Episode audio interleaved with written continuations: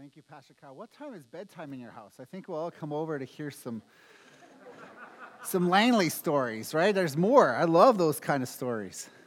It's amazing how our when we hear a story, right, and all of a sudden we're drawn in.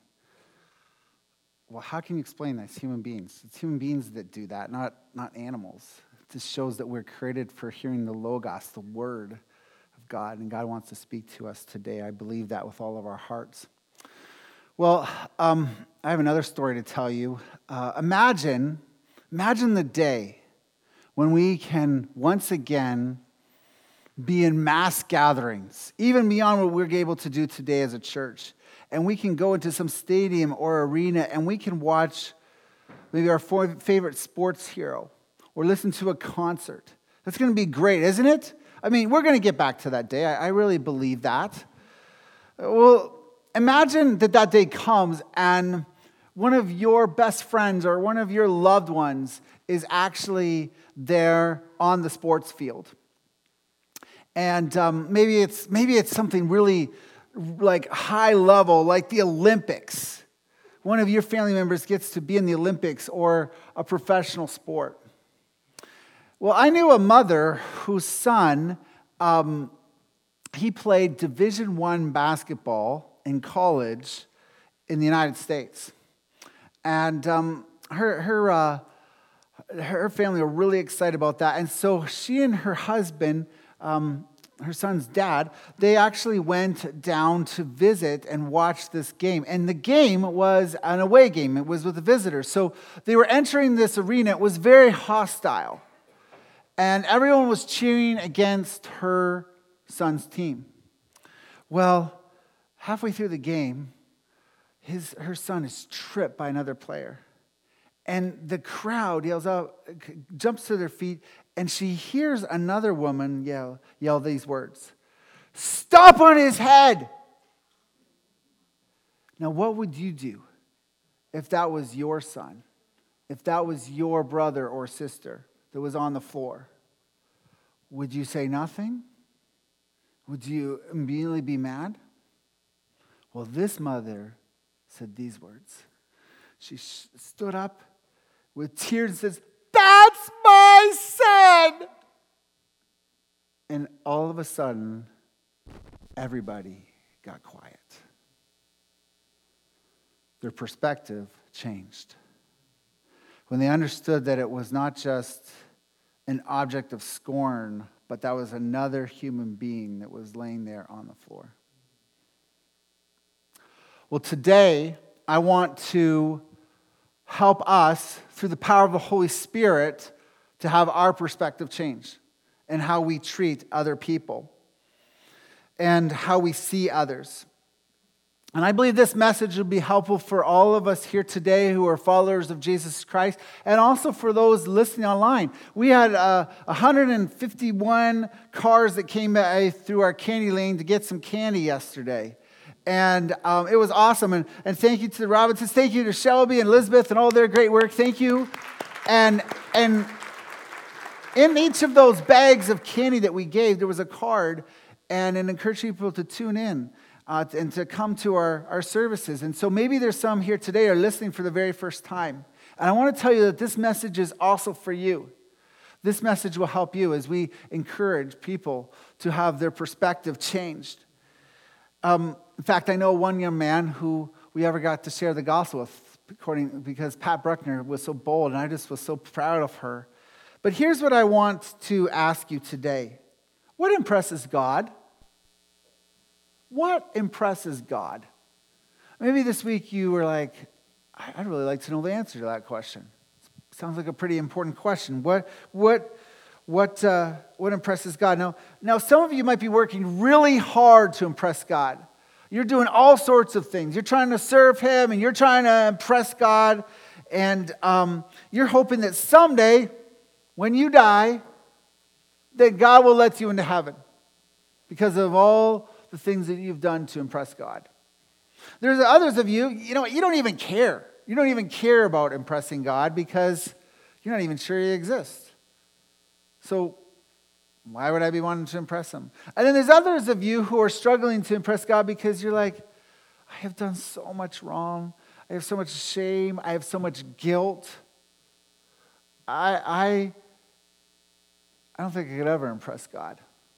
If you find yourself in one of those categories today, I want to encourage you, and, and we're going to find help from God's word. If you have your Bibles, please turn to uh, Zechariah chapter 7, verses 1 through 14. And we're going to find out the answer to this question what impresses God? And I'm hoping as we read uh, this passage and then as we listen to God's word, that God will change our perspective. Okay? So if you have your Bibles, uh, you can turn to Zechariah chapter 7, verses 1 through 14. I believe it's on the screen as well. You can look this up, Google it, put it on your smartphone. Um, but please stand with me for the reading of God's word. We're going to read the whole chapter of Zechariah chapter 7.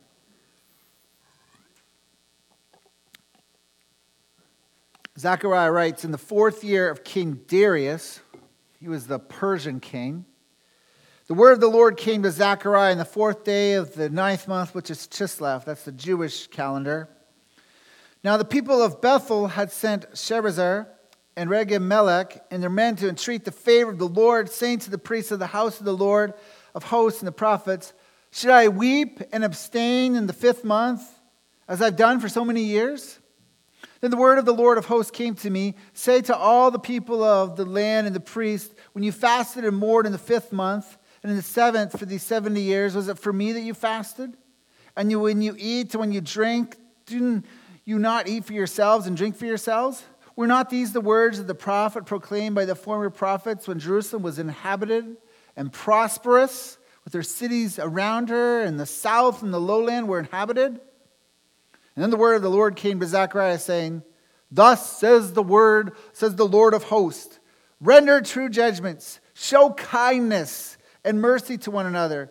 Do not oppress the widow, the fatherless, the sojourner, or the poor, and let none of you defy, devise evil against one another in your heart. But they refused to pay attention and turned a stubborn shoulder and stopped their ears that they may not hear. They made their hearts diamond hard, lest they should hear the law and the words that the Lord of hosts had sent by his Spirit through the former prophets. Therefore, great anger came from the Lord of hosts. This is what he said I, As I called, they would not hear, so they called, and I would not hear, says the Lord of hosts. And I scattered them with a whirlwind among all the nations that they had not known. Thus the land they left was desolate, so that no one went to and fro, and the present land was made desolate. Let's pray. God, would you now help us to know what it really means to impress you? Would you now add understanding to the reading of your word? Lord, would you not uh, allow any part of the kingdom of darkness to snatch the word of truth from our hearts and minds, but instead would our hearts and minds find fertile soil for your gospel that we might bear fruit for your kingdom and glory. We pray this in Jesus' name. And God's people said, Amen and amen. You may be seated. Now we move on from these eight hopeful visions that Zechariah received during the night through the first six chapters of Zechariah. And now we're starting a new series for the month of November talking about what true prosperity is about. The fact that if we return to God, there will be rewards from Him. And we're going to find this out as we, we tackle um, Zechariah verses 7 through 8. In in our story here today, in Zechariah 7 1 through 14, we discover that the people of Bethel are returning to God. Now, you may wonder, well, the people of Bethel, what's, what's so significant about the people of Bethel? Well, the people of Bethel were both, Bethel was a place of, of that was very famous, and yet it was also infamous. So, why was Bethel famous? Well, it was first of all famous because that's where Jacob, one of the patriarchs of the Israelites, where he had a vision from God. And he had a vision of these angels going up and down a ladder. Before there was ever that, that famous song, Stairway to Heaven, it actually came from a vision, okay? And the vision was that um, there was a stairway from heaven to earth. And these angels came. And when, when um, Jacob uh, woke up from this vision, he called the place Bethel, which means house of God. Like, what a great name, right? Well, fast forward, this, this house of God later on um, became a place of gods, a house of gods. Bethel originally, for Jacob in his life, really, he really changed his perspective. He was always a deceiver. He even deceived his family. That was why he was on the run from, from God and from his family. And he then ends up, after, after that vision, he actually marries the love of his life, Rachel, and he stops deceiving people. And people start deceiving him still, but he learns to start treating people with a lot more kindness. But fast forward to 1 Kings chapter 12, verse 28, and we find that the place that was designated the house of God is, as I said, has now become the house of God's small g. Bethel became a place of idolatry and thus infamy. Look at what 1 Kings chapter 12, verse 28 records. So the king, that's Jeroboam, took counsel and made two calves of gold. And he said to the people, You've gone up to Jerusalem long enough. Behold your gods, O Israel, who brought you up out of the land of Egypt. And all of a sudden you're like, Whoa, this is a real big problem. Because if you recall, Jeroboam is, is now uh, leading the people into a double portion of sin. Remember when the Israelites were on Mount Sinai and they were waiting a long time on God. And so they said, Well, we need to make a golden calf. They made one golden calf from all of the gold that they brought out of Egypt. And now Jeroboam, what's he doing? He's making two golden calves. This is like double whammy amount of sin. And so this place is called Bethel, where these, these two calves occur. And that time of wandering that the Israelites originally had became a place where God's like, eventually he says, enough is enough. And he brings the 10 northern tribes of, of Israel into exile. What a reminder that there may be places in our lives that at one time we're, we're so special, where we met with God, where we had a change of perspective. It could be uh, you experienced a miracle, it could be a vision, and, uh, and God uh, met you there, but be careful because that place can become a place of idolatry too. We can enslave ourselves by going back to Egypt. Maybe it was a summer camp. You, uh, you had a great experience as a kid, and you, you found Jesus there Maybe it was a church, a Sunday school classroom. Maybe it was a club that you were a part of. And we, we instead of instead of worshiping the person of Jesus Christ, we start worshiping the place where we met Jesus, where we met God. Has that ever happened in your life? You can be so consumed, and a building and a place can take too much prominence in your lives. As the Puritan John uh, Flavel wrote, the soul is so constituted that it craves fulfillment from things outside itself and will embrace earthly joys for satisfaction when it cannot reach spiritual ones. The believer is in spiritual danger if he allows himself to go for any length of time without tasting the love of Christ and savoring the felt comforts of a Savior's presence. When Christ ceases to fill the heart with satisfaction, our souls will go silent in search of other lovers. And that's exactly what happened to Bethel. Bethel became a brothel for the affections of the people of God. They worshiped many gods in Bethel. In fact, the last time we, the second last time we hear about Bethel in the Old Testament is in Second Chronicles chapter 3, when King Abijah, he was the southern king, king of Judah, has to go up and he fights against the northern kingdom and he is able to arrest Bethel from the hands of King Jeroboam. And this is what what um, we read that King Abijah says. It's damning. He says, Whoever comes for ordination with a young bull or seven rams becomes a priest of what are no gods. No gods. Uh, you catch that? The gods really don't matter.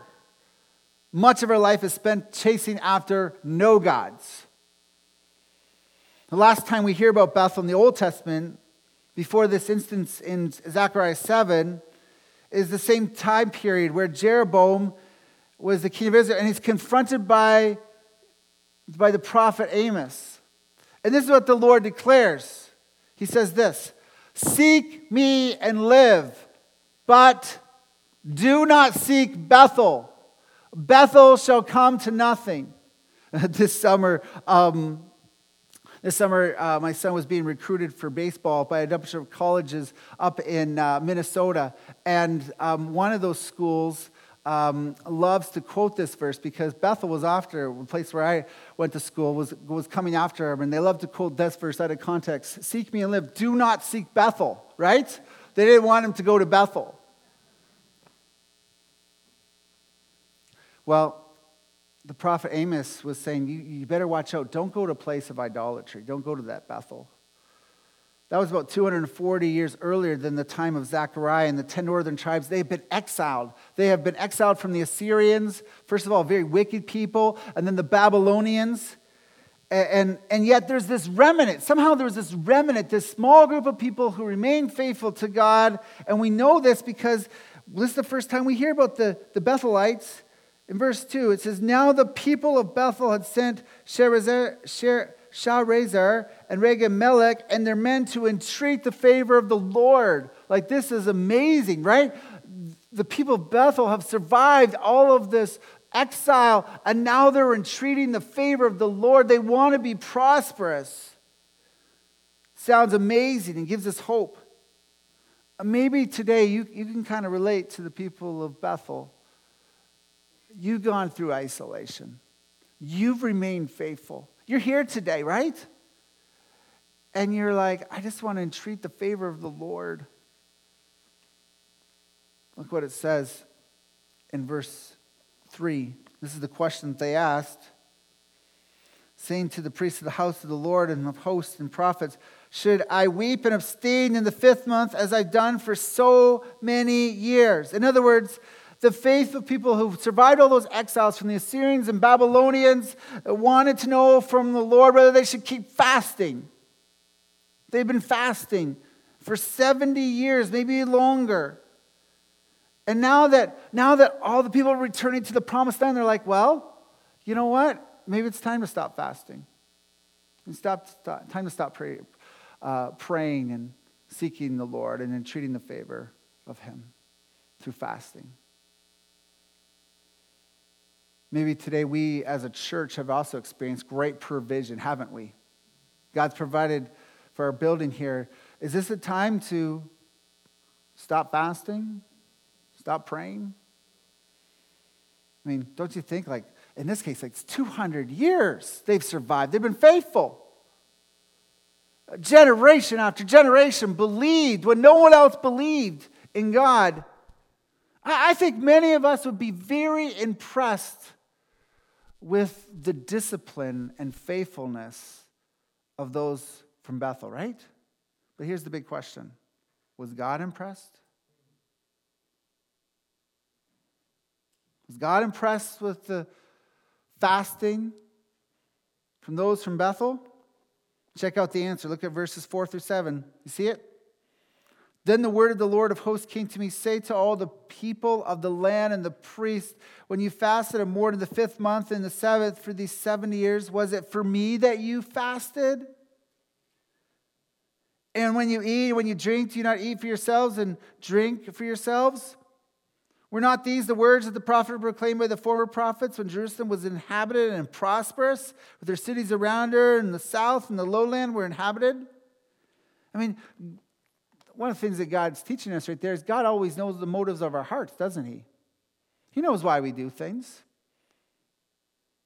We may, be, we may impress others, but do we impress God? And that's the most important question.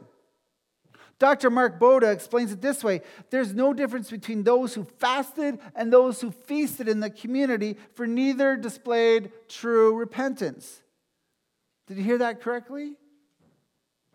You, you can show all this amazing spiritual discipline and piety and fasting, and you can be no better off than the feasting. You can say, I knew it. That's why I love to feast, right?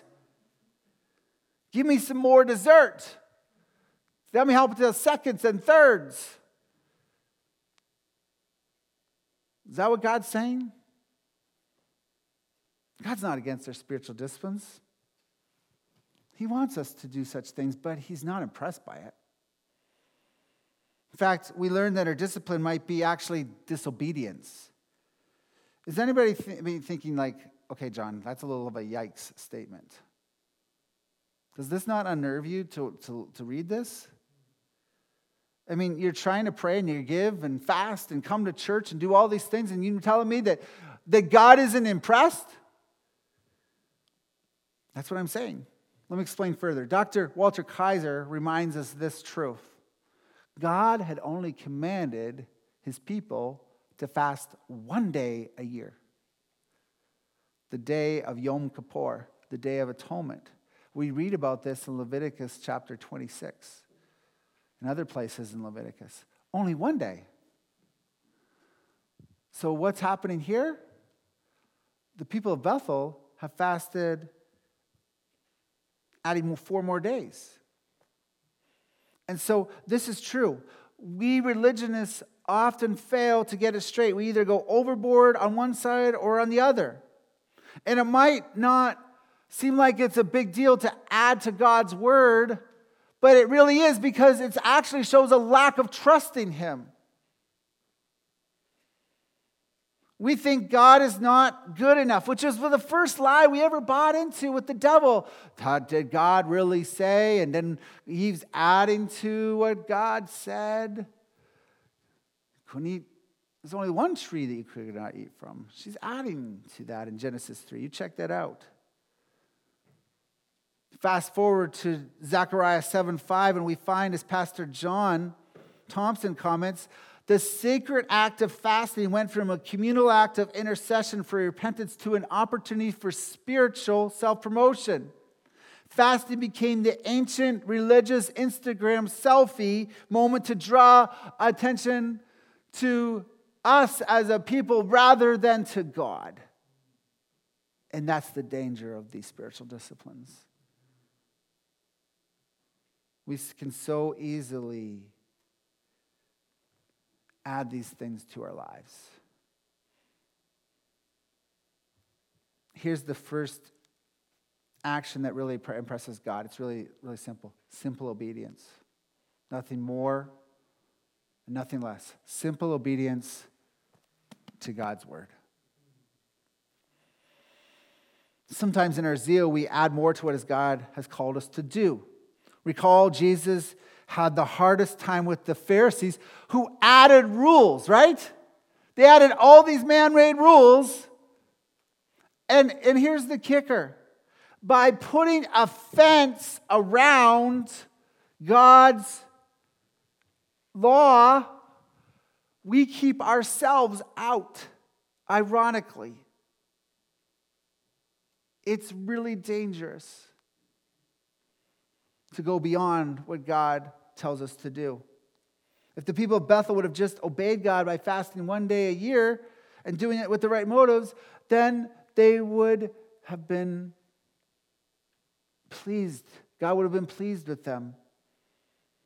We read in Isaiah 58 that this was a problem really from the beginning. In Isaiah 58, the people asked God another question. This was 200 years earlier, and they asked this question. They wanted to know, you know, why is there seeming to be no justice in the land, no rendering of true judgments? Why is there no revival? Boy, doesn't that sound like our day? We don't have a lot of justice in our land. We, we have been praying for revival. Well, here's the problem why have we fasted and you see it not? Why have you, we humbled ourselves and you take no knowledge of it? Behold, in the day uh, of your fast, you seek your own pleasure and oppress your workers. Behold, you fast only to quarrel and to fight. Is such the fast that I choose, a day for a person to humble himself? Is not this the fast that I choose, to loose the bonds of wickedness, to undo the straps of the yoke? to let the oppressed go free and to bring the homeless poor into your house, when you see the naked and to cover him and not to hide yourself from your own flesh. We can be like, I'm just trying to follow Jesus and fast, and we get really grumpy and unkind, and we're like, I'm fasting from my Halloween candy, like I said. I hadn't had any Halloween candy. There was brownies made this week. I haven't touched them this morning. Hope I'm not going to be grumpy, right? trying to avoid my family.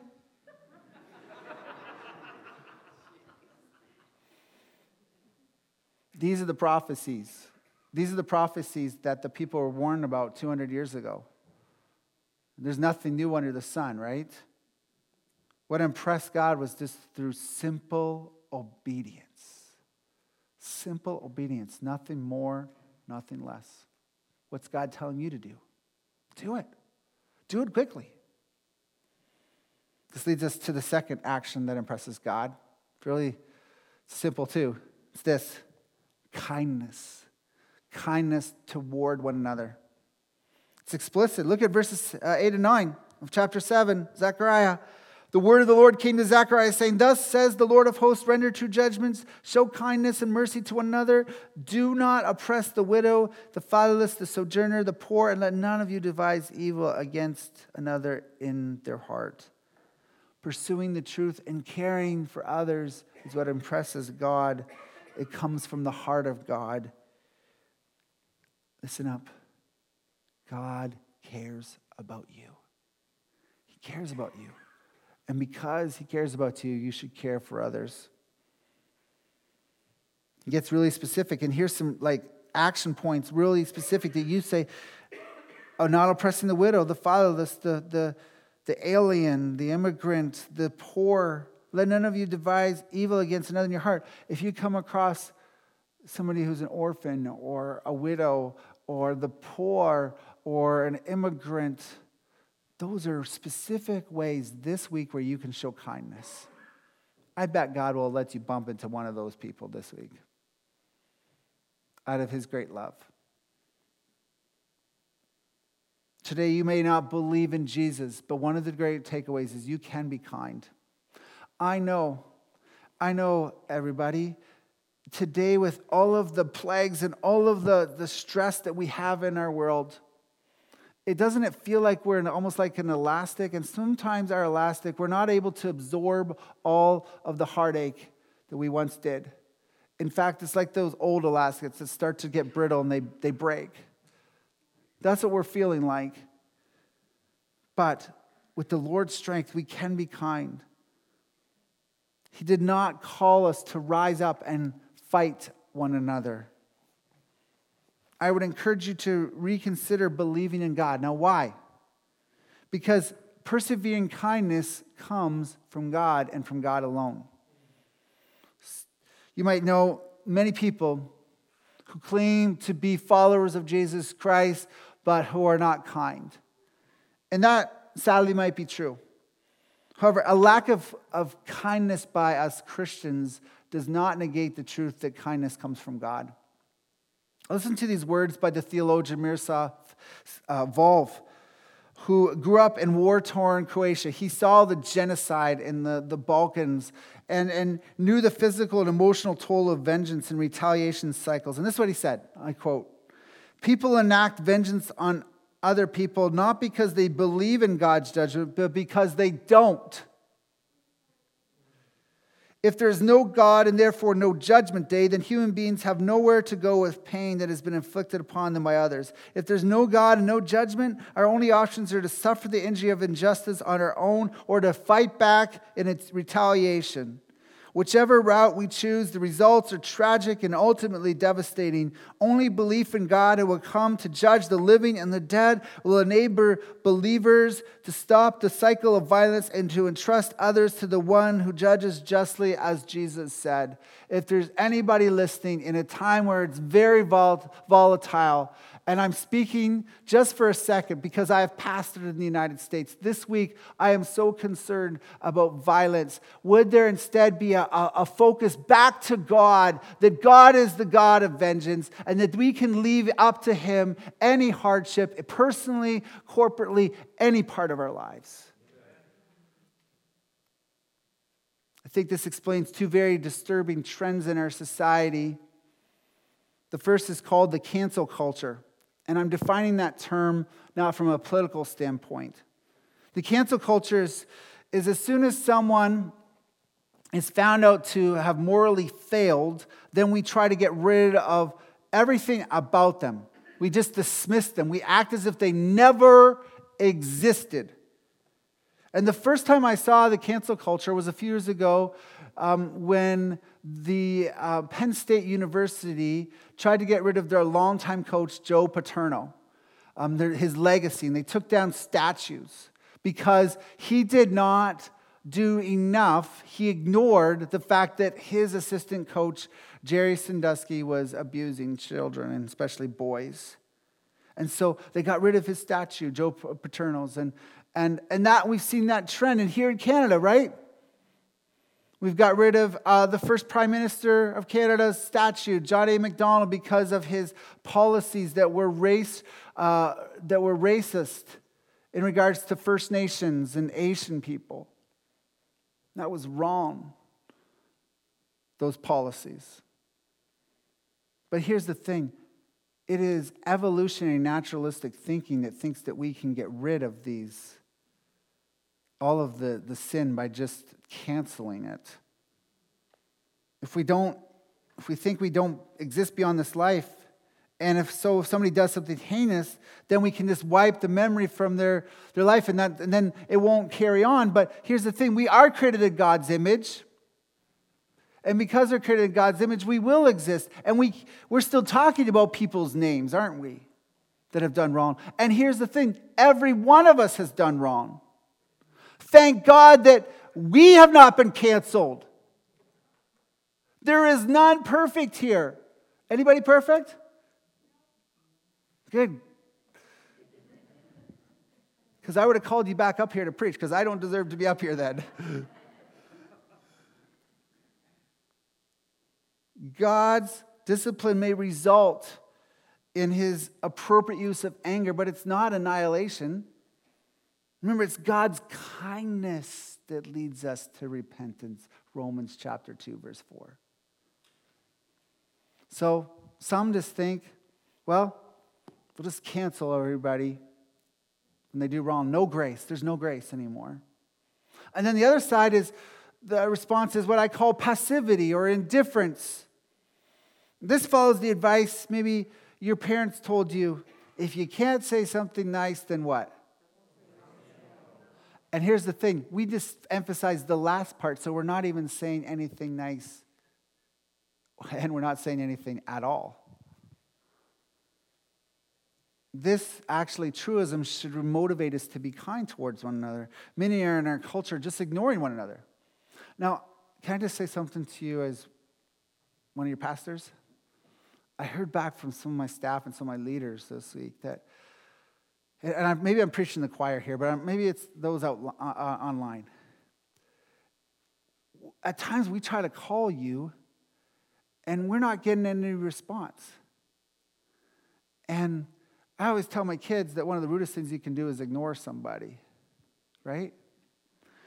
Hey, you know what? I just want you to know we're calling because we love you. We're checking in and we're actually accountable for your souls. So, could you let us know how you're doing? Because we really want to hear from you. And, and if somebody's trying to contact you about one another, that's one way that you can respond is just be kind by, by not ignoring them. We're committed to, to you with compassion and courage and consistency. We'd love to hear from you. We're a family. Don't give one another the cold shoulder. In fact, look at verses 11 through 14, and that's what we find what's really devastating is God experienced the cold shoulder from his own people. Look at this. But but they refused to pay attention and turned a stubborn shoulder. It's like that cold shoulder and stopped their ears that they may not hear. They made their hearts diamond hard, lest they should hear the law and the words that the Lord of hosts had sent by his Spirit through the former prophets. Therefore, great anger came from the Lord of hosts. And here's what he says As I called and they would not hear, so they called and I would not hear. And I scattered them with a whirlwind among all the nations that they had not known. Thus the land they left was desolate, so that no one went to and fro, and the pleasant land was made desolate. Literally, they offered a recusant or unwilling and rebellious shoulder. And instead of serving Jehovah with a, a glad and joyful heart and, and leaning on the Lord whose burden is light, in summary, the Israelites gave the cold shoulder to God and they, they plugged their ears and they made their hearts really hard toward God and his loving protective rules. And of course, got, got angry about that. And since they didn't listen to God's cries, God stopped listening to their cries. And eventually they were scattered all over the earth until they started listening again. Now, some of you may say, well, this all comes down to fasting. So, John, you're calling, and, and, the, and the elders are calling us as a church to a 30 day prayer and fasting. You tell me how bad fasting is and the, the dangers and the pitfalls from it? Like you're shooting yourself in the foot, right? Well, you should know by now that the fasting for our benefit doesn't impress God. And doing more than asked doesn't impress God. And doing what we've always done doesn't impress God. Celebrating and eating for ourselves also doesn't impress God. What impresses God is simple obedience and kindness towards others, including rendering true judgments. And so, should we still fast? Yeah. I encourage you, grab one of these uh, 30 days of prayer and fasting guide as you leave. You can, you can pick one up online through our, our email and through our, our, um, our website. And here's what God wants us to do Instead of fasting for ourselves, we're fasting to God, and we even use that money that we're saving for the food that we spend. I spend way too much money on food, and we give that to those who are in need. We have a lot of people who've given, and thank you so much for those who've given to the food bank. How much more we could do, right? This month as we seek God in prayer. The people of Bethel thought it was a new day. It's time to stop fasting. Well, I want to tell you, beloved, that it is a new day, but it is a time to, to fast. It's a time to seek the Lord. If we don't focus on God, we will be eaten alive. Listen to these words that Frederick Buechner profoundly writes To lick your wounds, to smack your lips over grievances long past, to roll over your tongue the prospect of better of bitter confirmation still to come, to savor the last toothsome morsel before the pain you are given and the pain you are giving back. In many ways, it's a feast fit for a king. The chief drawback is that what you are wolfing down is yourself. The skeleton at the feast is you. Instead of impressing God, we can destroy ourselves, but it doesn't have to be that way. It is a new day. The renewal of Jerusalem gave the people another chance to, to have a society full of justice and love and a care to bring the light of God into the world. In a temple, we are being renewed and have a chance to reset and, and exhibit justice and kindness to others. And if anyone should exhibit kindness, shouldn't it be the church? What we have to do is have our perspective change. Like that mother that I told you about at the beginning who overcame those violent taunts by shouting cries. Today, I want to remind you that God is standing up. See, at one time, people, and we would have joined in with that crowd yelling, Crucify him, crucify him. But God the Father is also standing up saying, That was my son. And he lived in simple obedience to me for you. And he was kind towards you because he loves you. He died for you. He rose from the grave for you. Now impress me by following him. Obey me and be kind to one another. Let's pray. God, may we be kind. May we be obedient to you. We know we can't even do that at all unless we do it in the power and strength of your Son, Jesus Christ. So, as your people, we come. Maybe we need to repent of our attempts to impress you. Maybe we need to come to the conclusion that we actually do believe in you and that we've been trying to take justice into our own, act, in our own hands. And now we hand, hand that person, that problem back to you. Lord, whatever it is, God, would you now help us to be kind, care for the poor, the widows, the orphans, render true judgments, and not devise any evil in our hearts. We can only do so through the power of your Holy Spirit. And we do so for the glory of your Son, Jesus Christ. And it's in his name we pray. God's people said, Amen.